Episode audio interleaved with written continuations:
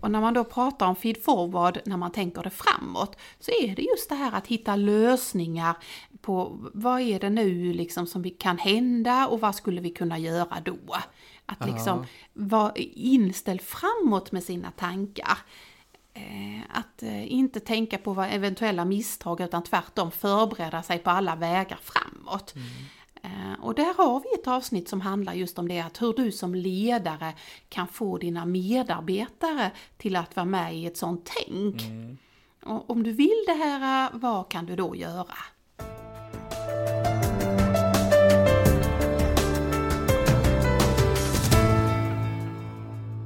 Hej och välkomna till Utmanarpodden. Podden för dig som vill reflektera och tänka omkring ledarskap och livets utmaningar. Jag heter Ingmar Rundvall. Jag äger och driver Rundvall Konsult. Och ja, jag har hittat världens bästa sidekick, producent och medtänkare till i denna Utmanarpodden. Hej Magnus Karlsson! Nej men hallå på dig! Vilken fin presentation! Ja, men om du Kunde du visste... inte hitta en bättre sidekick? Alltså? Nej, jag kunde inte det. Det är jag glad. En annan sak jag är lite glad över, Ha? det är att jag är glad för din skull. Ja, tack. Nu säger du tack utan att du, du tänker att, vad det är för någonting. Eller du har funderingar kanske på vad det är. Ah, det borde vara för april 2020 skulle den släppas. Ja. Är det det du kommer ihåg? Ja, da, da, da, da, da, du har släppt en bok. Jag har släppt en Ah. bok. Det, det, alltså, det är ju roligt, du startar ju den här podden för att du tänkte att men jag vill inte skriva en bok. Sen startade du en podd och sen så skrev du en bok. Det blir konstigt. Ja, men så, så kan det ju gå. Du måste ju faktiskt berätta, varför blev det så? Ja, det, allting har ju sin historia. Eh, så här är det, jag gör eh, mycket uppdrag åt Svenska kyrkan.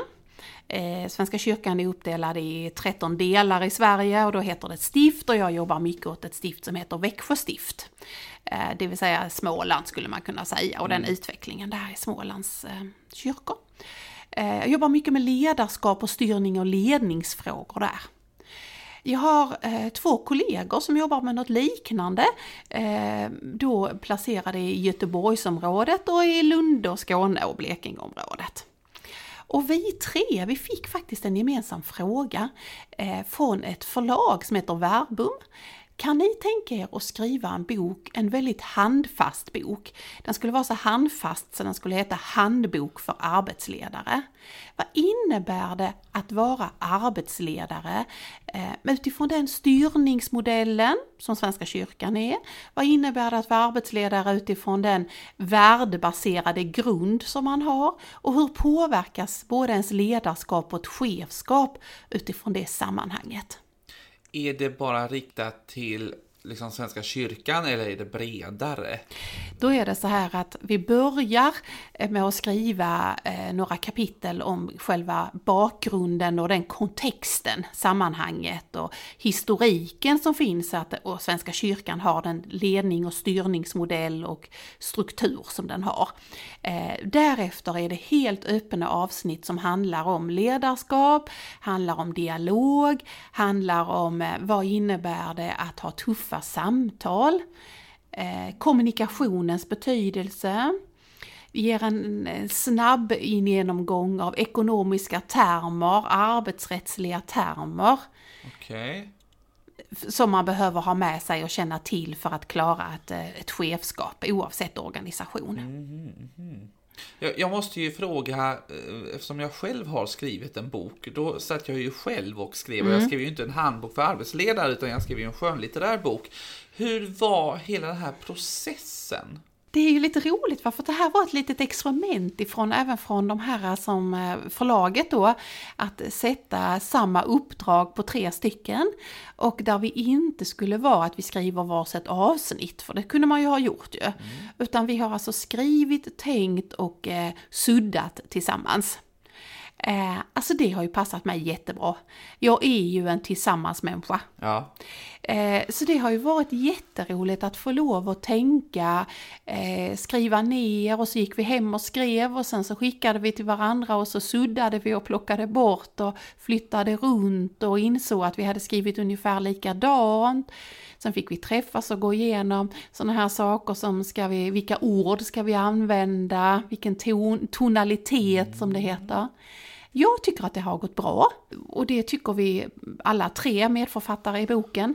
Medan däremot bokförlaget tycker det har gått jätte, jättebra. Ja, ja de är jätteimponerade. För ni har haft någon redaktör också? På Som kom in i slutet. I slutet till och med? Ah, ja.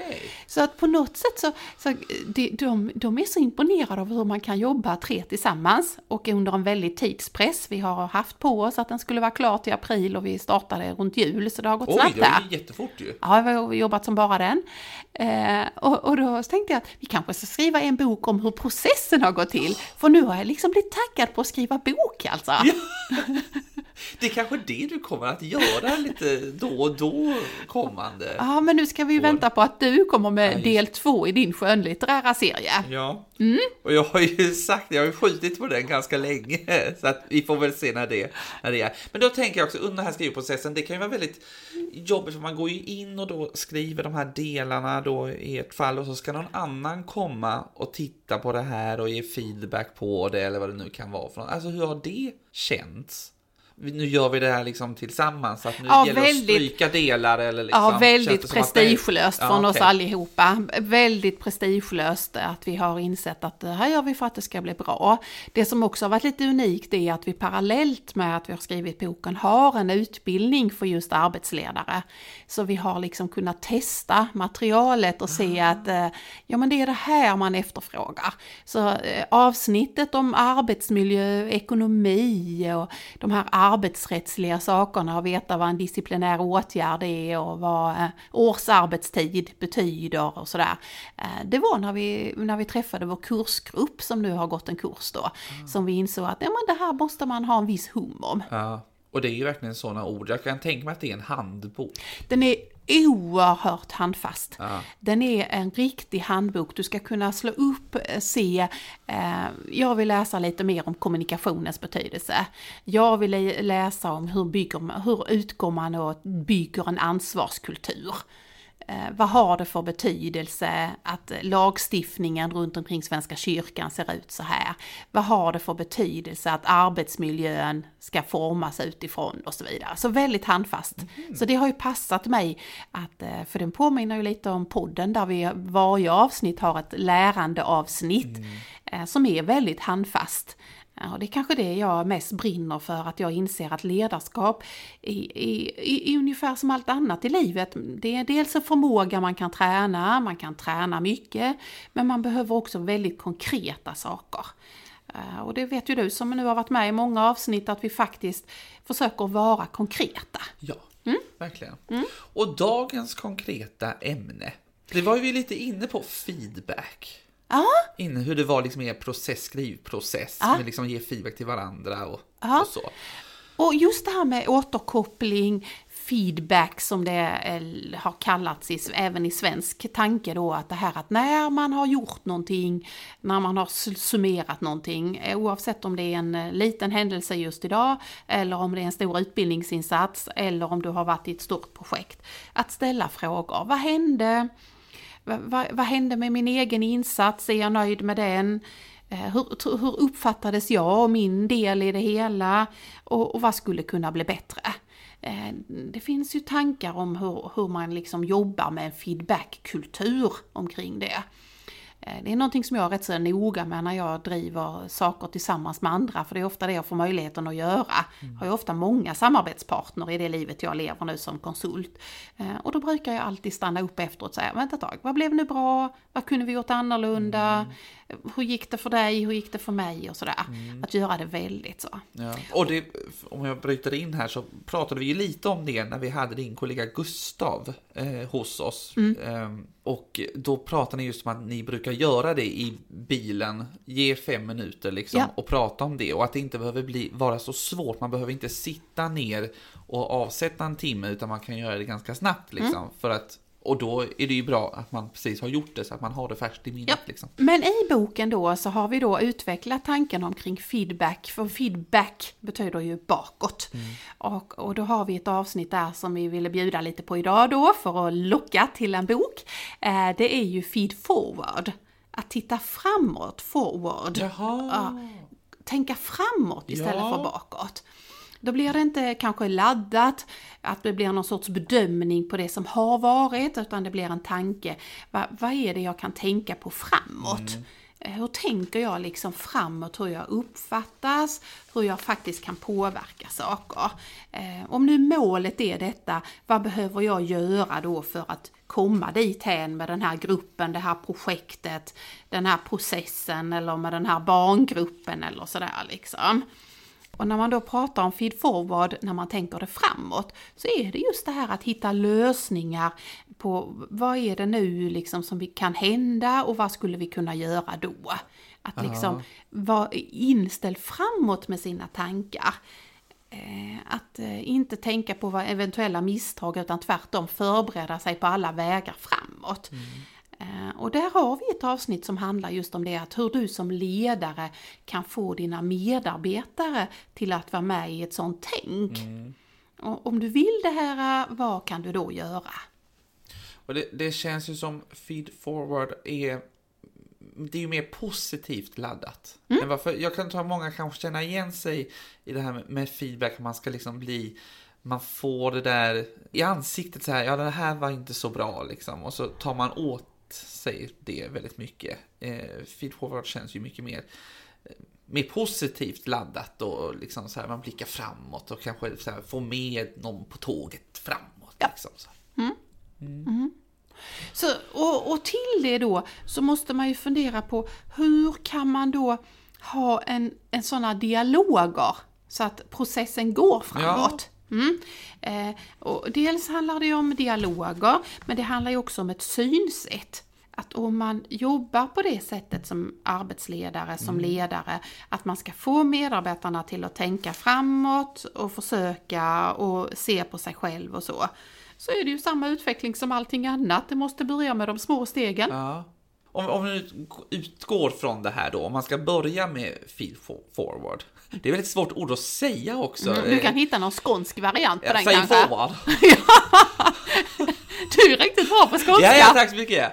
Eh, men, eh, men då, eh, hur, hur börjar man då liksom? Ja, men jag, jag tror att det handlar om att inte krångla till det. Jag kommer ihåg att vi sa det för, för när Gustav Lundborg var här som du berättade. Så är han ju en av dem som jag kör en del uppdrag åt och tillsammans med. Eh, och då gör vi det. Och då handlar det om att, att, att bara våga ställa sig upp och säga liksom, vad är det som faktiskt har någon betydelse? Vad är det som faktiskt spelar roll? Vad hände i dialogen? Vad var det som gjorde att det blev så himla lyckat den här eftermiddagen? Eller vad var det som gjorde att, nej men här, här tappade vi gruppen. Det är ofta mitt begrepp omkring när det inte klickar fullt ut utan vi faktiskt höll på att istället tänka helt olika tankar med de som var vår grupp som vi hade framför oss just idag. Jag tror också att feed forward på något sätt kan skapa den kulturen som vi har pratat om att man som ledare förhoppningsvis har, nämligen att låta medarbetarna själva bära sina egna både problem och lösningar. Mm. Vi har kallat det olika saker. Det finns också ett avsnitt i boken som handlar om hur man bygger en ansvarskultur. Ja, ja, ja. Mm. Eh, För att undvika det här som har blivit en benämning när man säger att apan kom i chefens knä. Att oavsett vad det är för någonting så ramlade alla frågorna i chefens knä. Liksom. Så att jag tror att, att med sådana här sam, framåtsyftande samtal så får man ju en gemensam bild. Vad är det vi ska göra och vad blir då ditt ansvar som Mm. Medarbetare? Precis. Och därigenom tänker jag att jag som medarbetare kan växa i min roll. Mm. I, I och med att jag ska få den här tilliten som, vi har ju pratat om det här mycket. Ja, vi har jag vet. blandat in det i olika avsnitt och sådär. Men, Ja. ehm, så, så det är ju det här just, den här ansvarsfullheten Ja, är ju liksom viktig. ja. Och vad som är lite intressant då är ju att eftersom det då heter handbok för arbetsledare så är den ju väldigt konkret. Mm. Eh, Så eh, det finns ett avsnitt där som, som vi kanske kan tjuvtitta lite på. Ja, jättegärna. Mm. Och då handlar det om hur man egentligen ställer frågor. Alltså, i ett, så- alltså om du skulle vara chef och jag medarbetare, Ja. eller? ja. Men, eh, ja, det kan vi, vi kan leka det just nu, att en är chef och en är Ja, okej. medarbetare. Mm. Eh, och då kan jag ju ställa en fråga, hur är det? Ja, jag väntar på ett svar. Hur är det? Ja, men det är väl bra. Just det. Ja. Och sen tar jag nästa fråga. Eh, är du trött idag? Eh, nej, ganska pigg. Mm. Ja. Alltså, jag kan tänka mig, det finns väl... Det finns ju olika sorters frågor. Mm, det är det det jag det försökte visa. till? Ja. Mm. Eh, därför att vissa frågor gör att varken dialogen eller tankeverksamheten kommer längre. Mm. Eh, är du trött idag så kan du svara ja eller nej på det. Mm. Eh, har du koll på läget? Ja eller nej? Det säger ju ingenting Ja, det- hur du har det. Det är ju sådana där icke öppna frågor som man inte ska göra som intervjuare till exempel. Nej. Eh, Man får ju inte något svar överhuvudtaget. Nej. Eh, och då, då har vi spånat i boken omkring tio olika sorters eh, frågor som man kan ställa. Okej, ni Eller- får ändå eh, liksom tio stycken. Det var snabbt av dig att snappa upp det. Att, eh, att det, det handlar om olika kategorier av frågor. Och, och naturligtvis är det ju så att öppna frågor är ju en sån. Alltså s- frågor som man inte ska kunna svara ja eller nej på. Eh, eh, vi är ju rätt så drillade till att ställa eh, frågor som inte är öppna för det går ju så himla fort. Ja, Japp. verkligen. Har du koll på det? Då kan du bara Ja. säga ja. Ja, ja. Mm. Behöver du ha kaffepaus nu? ja nej. Nej, Ja, men precis, va? Mm. verkligen, ja. Det är och ju så- lite som att vi, vi bemödar oss inte ens, vi vill inte ha liksom Nej. ett svar. Nej. Utan vi bara säger, men det här, okej. Precis. Så öppna frågor är ju en sån där kategori. Eh, sen kan man ju ställa eh, klargörande frågor. Klargörande. Mm. Ja, men kan det vara något sånt här, eh, kan du förtydliga det? Jag kan du förtydliga det? Mm. Ja, ja precis. Eh, precis, alltså vad behöver jag mer förstå Ja, för att jag ska kunna vara med i den här dialogen? För tanken är ju att vi ska komma till en dialog. ja. Mm. Eh, Då, då först händer det någonting. Det är ju inte någon mening att ha två monologer sidan om sig. Nej, precis. Och, och för att jag ska kunna gå in i det så kanske jag behöver lite mer bakgrundsfakta. Eh, Det är någonting här som jag inte har riktigt förstått. Eh, Kan du klargöra för mig? Kan du förklara för mig? Mm, Okej. Sen kan man ju hjälpa till att, att vidga perspektiv. Det, det valde vi att kalla utvecklande frågor. Aha, okej. Alltså, kan det vara... Eh, vad har du för andra tankar kring detta ämne eller? Och kanske inte bara jag, finns det andra tankar om detta? Ja. Mm, att man vidgar perspektiven Ah, lite ja, och ja. utvecklar Ja, det alltså liksom. man inte går bara på, på om vi säger att eh, citroner är nyttiga. Mm. Ja, men finns det några andra perspektiv i det här? Ja, till exempel kan man ju då säga, ja det finns det ju, det finns ju människor som tycker att citroner är sura. Ja, Det finns ju människor som säger att skalet är så fullt av icke goda saker, så- alltså bekämpningsmedel. ja så det ska man inte äta. Nej, och kanske inte ens citronen kanske Nej. i värsta fall Ja. eller sådär Mm, liksom. ja, okej. Då kan man utveckla det liksom. Finns det andra tankar som antingen du har eller som finns runt omkring? Ja, liksom. liksom som också finns i forskning eller vad det kan vara. Okej. Mm. Så man får nya perspektiv, alltså man har olika tårtbitar. Ja. Ska jag fortsätta? Ja, men så, kan sku- du inte göra det? så skulle man kunna säga att man skulle kunna ställa eh, visionära frågor. Ja, okej. Alltså om jag ställer, vad är möjligt? Vad drömmer du om? För att lite komma under, vad är det du vill med detta? Om vi nu har ett samtal att du ska göra någonting, så måste jag ju liksom vara med som ledare i den processen och veta, du har någon dröm här som jag inte riktigt visste. Ja, ja. Eh, på tal om det så avslöjade du i ett annat avsnitt att du hade en dröm att du skulle eh, bo i Barcelona eller och skriva en bok. det var någonting. Eh, och då tänker jag, det är kanske så att, att, det, att dialogen blir ju mycket, mycket mer effektfull ifall jag vet vad är det som driver dig. Ja. Mm? Vad är det som gör att varenda gång vi pratar bok så tänker du sol? Ja, jo, precis. för att i ditt huvud så hänger sol, värme, Barcelona och bok ihop. Mm. Men ska jag vara med i den processen och hjälpa dig att komma vidare, vad är det du behöver göra? Så måste jag se helheten Ja. av det. Och därför kan det ibland vara bra att ställa de här framåtriktade, visionära Ja, Som kan frågorna. vara ganska stora frågor. Liksom, Ja, ja. Men det kan ju också ge en, liksom en mer samlad bild också utav den du pratar med, tänker jag. Och ibland i bästa fallet i ett coachande förhållningssätt så är det kanske så att du inte ens vet själv vad det är just nu. Ja. Men det är i dialogen med mig som du kommer på, varför tänker jag sol och bok? Ja men vänta ett litet tag, det måste ju hänga ihop med min Barcelona-dröm. Alltså, ja. så, så att man är med i den här att, att faktiskt coacha fram någonting. Det är att verka fram någonting i detta. För tanken är ju med feed forward, det är ju att det ska hända någonting framåt. Ja. Det har vi sagt nu några gånger. Och då måste det ju vara liksom lösningsinriktat. Ja, ja, ja. Mm. Så, så då kan man ställa sådana här liksom lösningsfrågor som kanske inte riktigt är... Det är ju lätt så här att man har en lösning Ja, eh, och så tänker man bara den. ja precis. Men det går ju många fler tankar. Ja, Alltså om du skulle göra om det, ja. Skulle du göra på ett annat sätt? Hur skulle du göra då? kan man tänka på ett annorlunda Ja. sätt? Och om du skulle vilja göra precis som du vill, vad ska du göra då? Ja, men precis. Va? Du ser du börjar Ja. redan tänka nu Ja, ja. ja, ja.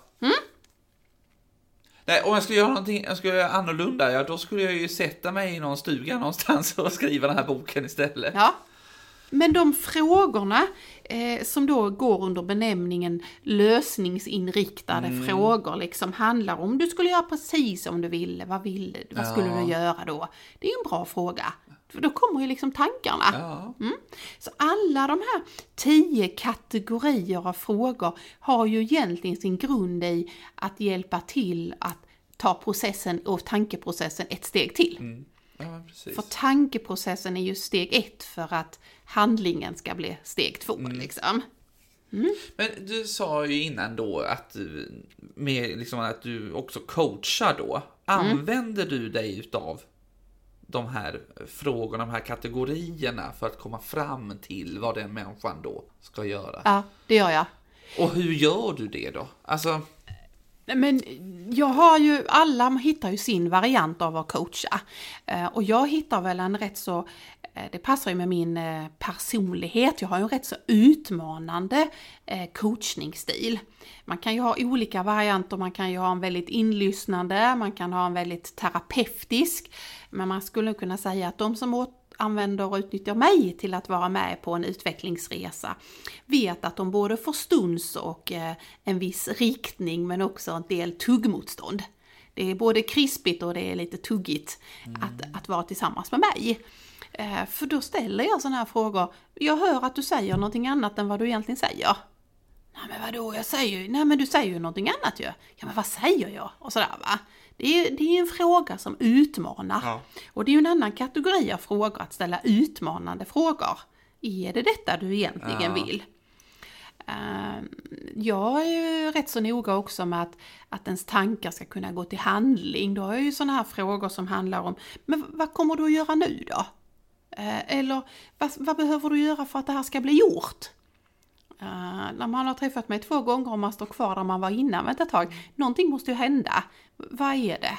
Eh, berätta om hindren som du ser längs vägen. ja, Mm. Vad skulle vi kunna göra för att det ska kunna hända någonting? ja okej. Hur, hur liksom är de här coachningssamtalen? Blir det att det liksom kommer ofta till en utveckling och, och liksom... Det blir jätteofta att det blir en förändring, en förbättring och en utveckling. Kanske inte sittande där och då, men förvånansvärt ofta när jag kommer tillbaka så börjar de att prata om någonting annat och tänker jag, men skulle vi inte prata klart om det vi pratade förra gången? Som var någon stor, så, nej då har de redan gått på action på den. Okej. Mm. Ja. Så, så ja, man bestämmer ingenting där och då, fast jag ser att det är väldigt mycket, det här tar jag med mig. Ja. Så jag ser att, att min, min roll är ju att spegla Eh, att ställa de utmanande frågorna, visa på krispigheten, se vad är det egentligen du försöker säga. Eh, både till dig själv och till andra. Ja. Oftast bara till sig själv, vad är det jag egentligen jag vill eller vad är det jag egentligen jag håller på med? Och där börjar man väl då i de här små stegen, tänker jag. Absolut! Hela tiden utifrån små, små steg. Eh, men det har ju blivit otroligt inne, om vi uttrycker det så, att, att, eh, att jobba med eh, en coach, att vara en medföljare längs mångas resor. Därför att man har insett att då blir det utifrån mig, mm. till skillnad från att gå på en föreläsning som är riktad till flera tusen mm. kanske, mm. som ofta stora föreläsningar för ledare är.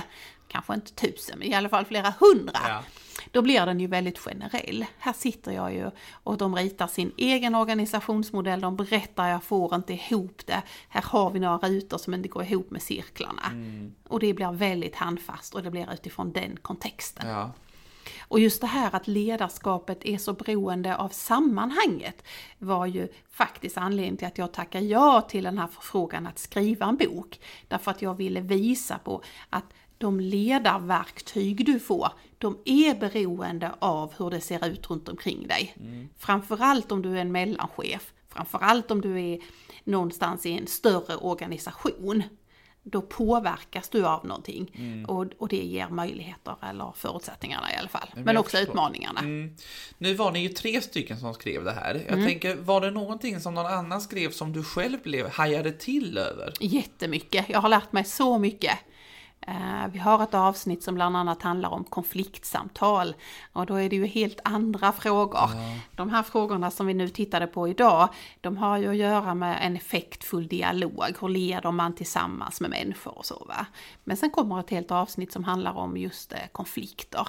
Eh, hur leder man konfliktfyllda samtal och hur gör man för att inte ett, det ska upprepas, men två, att, att bygga vidare. Mm och skapa så att vi, vi klarar det här nästa gång. Ja. För konflikter kommer hela tiden och ibland går de inte att lösa men de går alltid att hantera. Och då måste man bygga upp en sån kompetens, både hos sig själv men också hos en ledare och hos medarbetaren och i organisationen.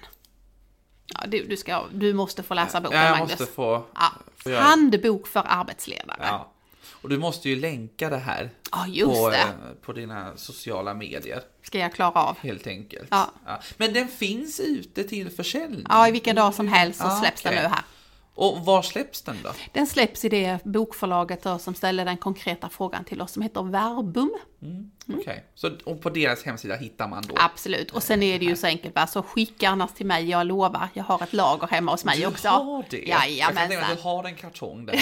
ja, just det. Jag har en kartong som bara hör av er. Ja, precis. Men, men på något sätt så, det jag ville visa på idag var ju att det är rätt så små medel som man gör att tankarna och handlingarna kan komma igång. Mm. Eh, och det är liksom syftet i hela boken, att man kan visa på att eh, det är konkreta frågor, men det är också eh, konkreta modeller. Ja, Okej, okay. så man kan följa då om man läser? Väldigt. Mm. Mm. Från steg ett till steg åtta, gör så här. Okay. Ska du ha samtal så tänk på detta. Mm. Den är otroligt eh, handfast. Mm. Något du själv hade saknat i litteraturen? Ja, då är det så att eh, vi, eh, man kan ju ställa sig frågan, är bok rätt väg år 2020? Eh, därför så kommer det byggas på en digital sida som det hela tiden kommer att ha nyheter och uppfräschningar och fördjupat material på. Uh, och det, det, saknade jag i början och så kom det till, så det, det känns jättespännande. Vi ger ut en bok, men allting finns också digitalt och där finns mer material digitalt. Det är jättebra, det är lite som en bonus kan man ju säga. Ja men det är lite så som att titta på TV4 och så säger de och vill du se eftersnacket så ska du gå in där och där liksom. Ja, mm. precis. Ja? ja, det var ju bra så att vi hamnar ändå liksom i, för du sa ju det, ja, 2020 en bok liksom. Ja, ja mm. precis. Är jättebra. Ja. Mm.